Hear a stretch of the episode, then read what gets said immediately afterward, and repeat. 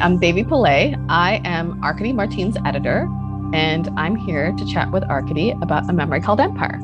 Hi, everyone. Arkady, it is lovely to see you as ever. Hi. Nice to see you, too. How's it going? It's going pretty well. I have a lot of questions for you from our awesome audio team, and I thought we could start out with a really, really easy one. Oh, no. See, it's never a good idea when you say that. The first question was like awesome. And I was like, oh, this was totally an easy one. Arkady will love this. What was the most difficult part of writing A Memory Called Empire? Oh my God. That's not an easy question. I know. That's why it's awesome. I have like pat answers, which is there are too many words in books. I don't like it. They take a long time to write.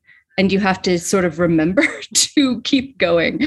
But I think the actual hardest part was probably, I got stuck in the middle. In a place that is now, I think, at the end of chapter 10. It wasn't chapter 10 when I got stuck. And I just could not figure out how to start unwinding the tangle of threads I had built. I knew where I was going, but not what to pull first and how to start the cascade down to the end. It's about halfway through the book. I got stuck for a good 3 months, actually. Ouch. Yeah. Are there characters in Memory Called Empire that are similar to those in your life? Yes. And this is so the semi-embarrassing thing is how much I based Three Seagrass on me, age 26. I love it. Which says incredibly unflattering things about me. And probably flattering things about her. I don't know. But that kind of forward momentum, damn the torpedoes, full speed ahead. Oh God, what did I do? With the obsession with clothes and language and nasty politics. That's pretty much me at 26. And writing her is a breeze because of that. Mm-hmm. The other characters... I think I don't build characters that are one-to-one maps to anybody, but I definitely see aspects of different people and think, okay, that's a really neat way of being, or that relationship between those two people is fascinating. How would I write that? And then I borrow those, I think. So like a little piece here, a little piece there sort of thing. I love it. Did you expect the book to have such an incredible critical response? The answer is yes. No. Yeah, totally. I really? Yeah. You did. Oh, editor who bought the book. I've been continuously and delightfully surprised. Because I wrote it for to see if I could. I think you told me when we bought it that you wrote it for your friends or something. I wrote it for me and for the people who I hang out with, in the writer world. I wanted them to read a story I'd written, but I wanted it to be published because I was proud of it and I wanted to share it, but I never expected the magnitude of the critical response. I just want you to remember that when we bought this book, I believe I told Dong Wan, your agent, that, oh, when this wins a Hugo, we're going to see it move real hard, you know? Do you remember that? I was like, okay, you're right. I promise that at least for the next couple of books, I won't doubt you. Thank you. My ego loves you. Did hearing someone read your work change the way you think, feel about your books? Actually, no. I love the audio.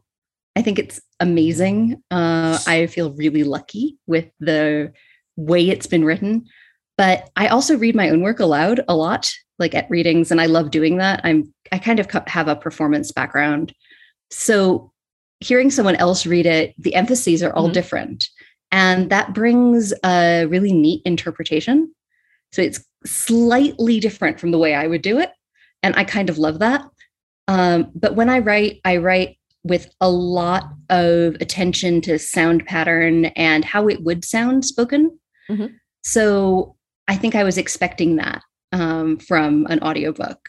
So it wasn't really surprising to me. It. And I think the next question is related to that. How does it feel to have someone else read your book and bring your characters to life? Do you think that's... In this particular case, great, because it's a great audiobook. I have had, I think everyone who has had a lot of different recordings. I've had podcast recordings of stories, short stories that I've liked less, but that's just how it goes. For all the work that we do as writers, trying to get sentence rhythm and pattern to come forward, every reader and every speaker interprets it through their own lens. And sometimes that interpretation is not as close as this one. This one really is very close. So it's been a pleasure. When you write, do you imagine your characters' voices in your head? Kind of. I think I imagine like cadence and what kind of vocabulary a person would use and like whether their voice is gruff or fast or breathy, that kind of very general description. But I don't always or very much really have like a voice image for a character. I know what if one was wrong. Like in the second book, 20 Cicada is definitely a tenor. Having him as a very low voice would feel wrong. But that's, I guess I imagine what part they'd sing in a chorus or an opera more than I imagine what they'd sound like speaking. And I think that has to do with some of how I think about plot, because I always think about plot as music. Very interesting. Does this voice come forward at what point? And then voices have qualities to them. So, and the performance background I mentioned is my whole family are classical musicians, except for me. So I grew up listening to opera and I think about it a lot. Are you an audiobook or podcast listener yourself? What are some of your favorite audiobooks or podcasts to listen to? I am less of one than I'd like to be. And I feel like my answers here are going to be really, really old school because I used to have a longer commute. And that was when I listened to podcasts and audiobooks much, much more than I currently do. So like really old school, I was super into Welcome to Nightvale when that was on. And God, I love that. And similarly, Steal the Stars, which like made me cry in a bus stop. And that's hard to do, both crying at all and also in public because, and in terms of like nonfiction podcasts, I tend to gravitate towards ones that talk about craft of some kind. I really loved, I only listened to the Mountain Goats, which is a music podcast. About the Mountain Goats, but also about a lot of other things related to the songs and the recording process and the thinking in that band. And that's kind of my favorite kind of podcast. You like to see the taking apart kind of thing. Yeah. What's behind the scenes. And conversations between people. Like I really enjoy hearing people talk about their own work or how someone else's work works. That's neat. When I want to like find out something, like something informational, I'll probably read print books because it's faster. Cool. What do you look for in an audiobook narrator? Flexibility, I think. Like I want every character, not like necessarily like doing voices or something like that, but I want every character to feel distinct. And that doesn't mean that the voice actor, the audiobook narrator has to change how they naturally sound. But each character should have a sort of differentiation from the others. I also very much like collective audiobooks where you have a lot of different voices all together, like a radio play. I think that's neat. How do you think narration can enhance your story? So storytelling is originally so much of an auditory and an oral tradition. So the fact that we have this huge and important part of the industry of books, which is oral storytelling, is something that I just think it's cool, first of all. And second of all, I think it makes me as a writer think more about where I'm putting breaks in sentences, where I'm putting breaks in paragraphs, how I can mark on a page what I want a narrator to do. If I want a really sharp break before a new paragraph or a new thought, how will I convey that so that the narrator definitely does that? Mm-hmm. And that, I think, makes me a stronger writer, because the reader, many readers at least, hear inside their heads the words. And if I'm signaling them properly so that a narrator could do it, then I'm signaling them for the reader too. That's a great way of thinking about it.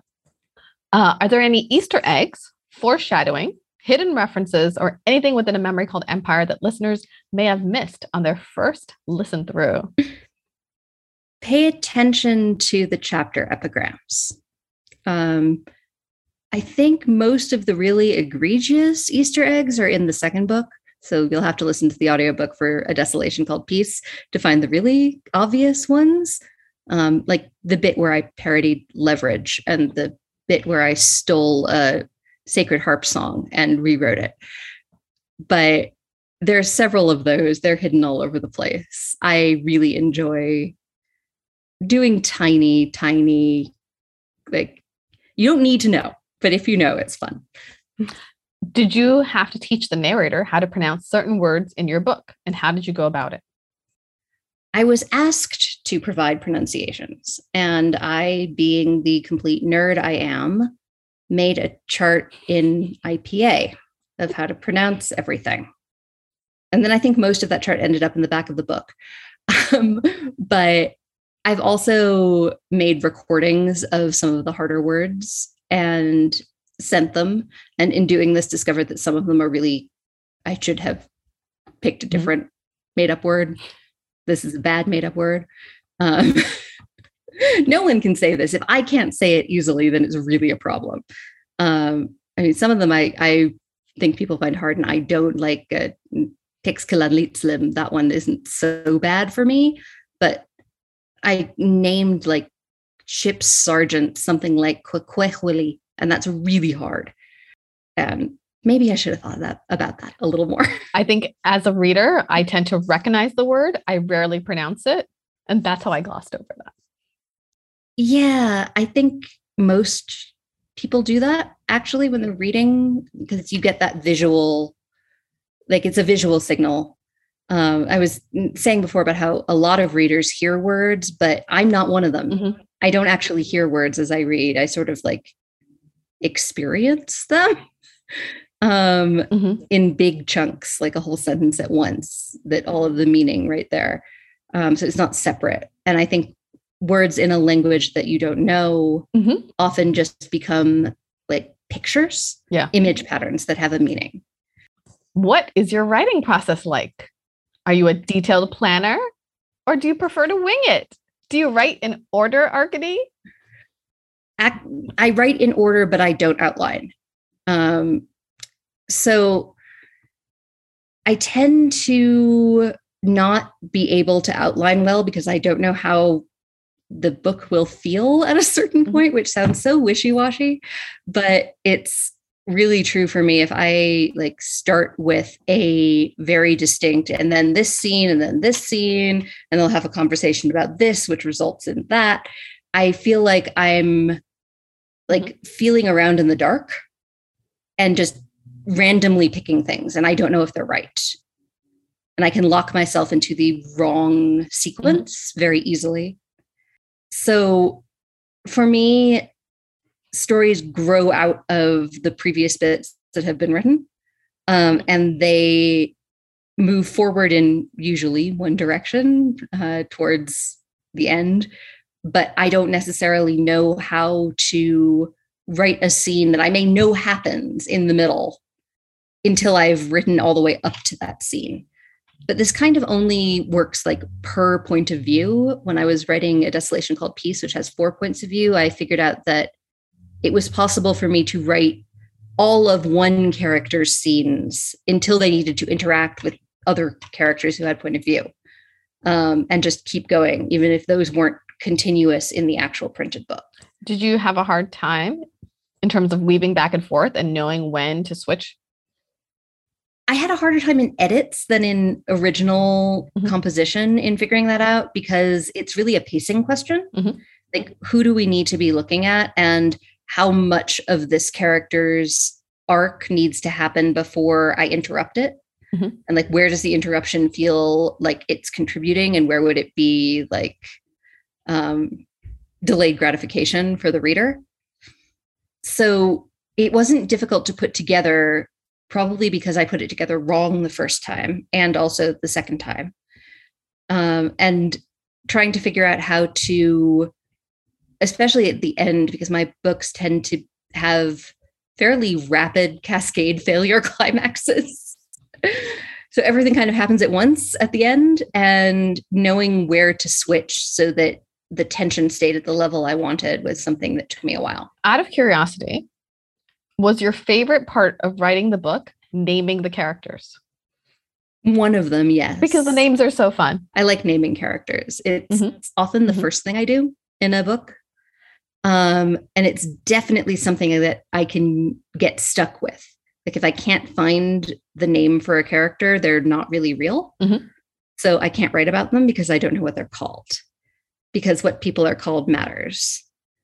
In the project I'm working on right now, I've known the main character's name since I conceptualized the project, but figuring out what other people call her and when has been a really interesting experience, and actually gave me some plot. Oh, interesting. Because there's only one person or one sentient thing that calls her by her first name. I'm so curious now, Arkady. And related to that, what is the favorite part of your own writing? Because I got you sidetracked on names. Let's see. Sometimes it sounds kind of arrogant, but sometimes I write a sentence I really love, like linguistically, like I get it right. And I know I get it. I've gotten it right. And it's incredibly satisfying when you find a way to say in either a simple manner or a lyrical manner, or both at once, if you're really good, exactly what you meant. And you know that that's the line that the chapter or the story, or even sometimes the whole book, is going to rotate around. And that moment is worth a lot. Does that happen frequently? Does that happen infrequently? Is that like the first sentence? Infrequently, I'd say. It happens more than once in a book usually, but it's certainly not an everyday thing. It's a gift when it happens. I mean, not like it comes from some outside place. I did it, but it's like, oh, okay, I was in the right place to find the right words today. Do you find that when people are quoting or telling you their favorite parts, that's one of the lines that comes up? Often, yes. But sometimes there are lines that I didn't expect that end up being the ones that people pass around. Mm-hmm. And related to the naming conventions, how did you go about naming characters and places in your story? It's a very elaborate answer, really. There's two whole different naming systems, and one of them for my protagonist's culture, which is LaSalle Station. A lot of the names come from classical Armenian, sort of spun through a bad Google Translate a couple times sometimes to make it not the real thing, or something that could be thousands and thousands of years of linguistic evolution. And for the other culture, for Texkela, the language is based on mostly on Nahuatl, and partially a little bit on Greek and Hebrew, because those are the ones I know better. And for the names, I tended to go for, I'm going to look up in a Nahuatl dictionary something kind of like the thing, or like for scientists. The word for like people who have their equivalent of PhDs is actually based on the Nahuatl word for spear. So like the front part of the spear, like the cutting edge. Mm-hmm. So that was like the metaphor. And then I built the word out of a sort of concrete version of the metaphor. You can see how this gets really fiddly, really fast. But in terms of naming people in Texkela, everyone has a number and a noun. And that's basically to describe the culture, and also because it gave me some really fun ways of playing with the culture where the reader could see. In a very early part of the book, there's a character unfortunately named 36 All-Terrain Tundra Vehicle, And the fact that that is a perfectly legal name, but also a very funny one, let me tell readers a lot about the culture. Mm-hmm. I think it's kind of the equivalent of naming your kid Moon Unit. Like, why? You could do that. Why would you do that?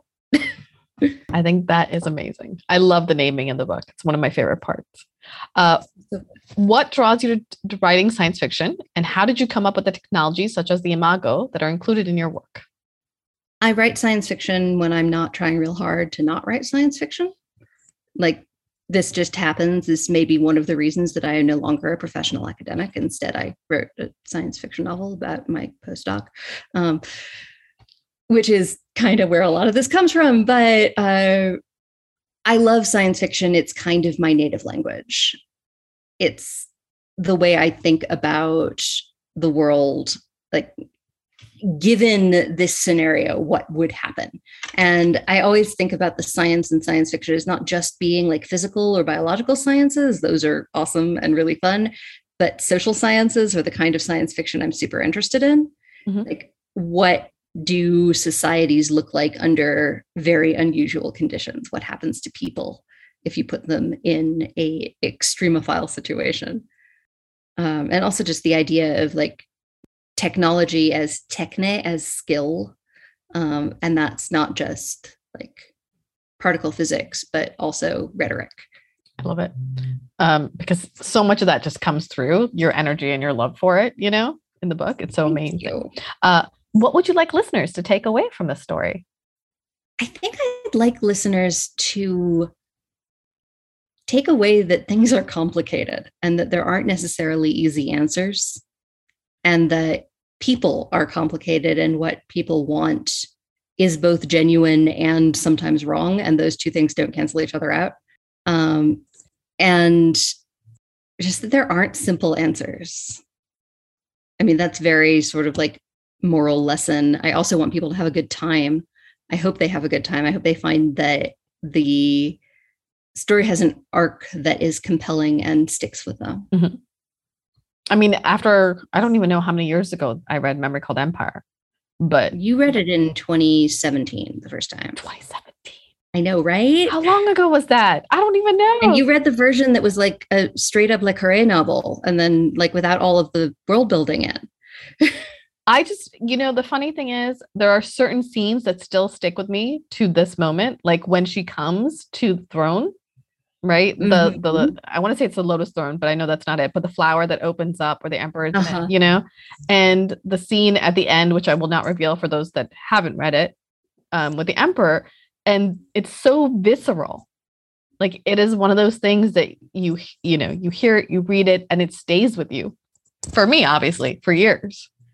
I'm incredibly glad about that for a lot of reasons, but mostly because I write with a lot of complicated and sometimes very lyrical prose. Mm-hmm.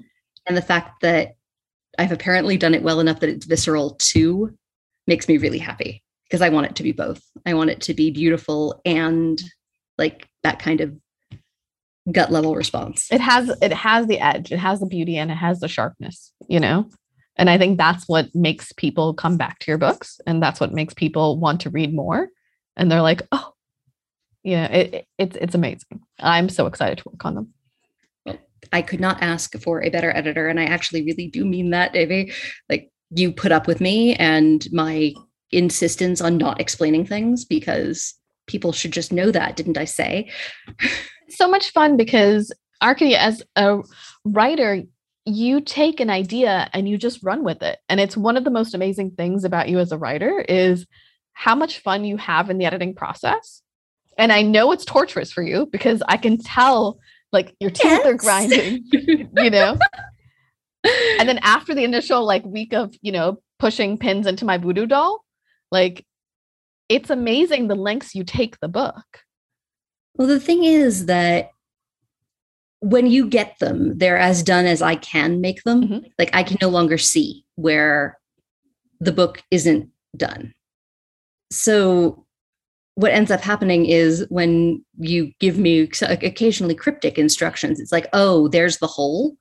There's like the the place that I have to fill in or the door I have to open. Mm-hmm. And every so often it's something like this character's motivations are mutually contradictory. And then when I stare at it and I'm like, oh shit, these characters' motivations are mutually contradictory. How on earth can I fix that? I have to make this person into two people. And that was probably actually the largest fix mm-hmm. of all the 40,000 more words that I ended up adding to memory. Which you can't tell. Like, it's such a, mm-hmm. you know. It's, I can't either anymore. Like, I don't remember how the book felt without that. But here's an Easter egg for the listeners. Dekakel onto and Daj Tarats were at one point only Daj Tarats. Singular. Ooh. Like I said, mutually contradictory. But I just had one character doing things that I needed two people to be doing. And splitting that up let me figure out a lot of the politics on LaSalle Station mm-hmm. in a way that I hadn't before. When you were writing Memory, was there anything that surprised you or something you learned from the process? That I could do it at all, which was both surprising and a thing I learned from. I'd never done it before. I had never written anything longer than about 20,000 words. And I had tried several times. Mm-hmm. I mean, it had been years since I had tried because I had found it to be quite frustrating. But I genuinely did not know if I could maintain a story that was that long and was still good and that I wouldn't just get myself stuck somewhere. And I have written now 2 books and a short book, 3 books. And they're all hard. And they're all hard because of figuring out how to maintain a story longer than like 10K. I'm innately a short story writer. I think I always will be, which does not mean I'm not going to write a whole bunch more novels, just that it's where hard. You're not naturally like inclined to do. Yeah. Is there anything that you can think of in terms of questions that I should be asking you? God. Like, when is my next book coming? Oh, that. What? So I have a novella out next year. I don't quite have a publication date. I think it's August, if everything goes well. And that's called Rose House, and it's out from Subterranean Press. And then hopefully the year after that, my next long book from Tor, it will be Prescribed Burn sometime in 2024, which is frightening that that's only 2 years away. Wait, 2024, 2023. One of those. You have the schedule, Davy. Sometime I'm writing a book that you get to have, and then everyone else gets to have too. So excited. So excited. Well, thank you so much, Arkady, for doing this. Much appreciated. Oh, this is really fun. Thank you for spending time with us. We really appreciate it. And I hope you had a great time listening to me and Arkady chat about A Memory Called Empire. Yay.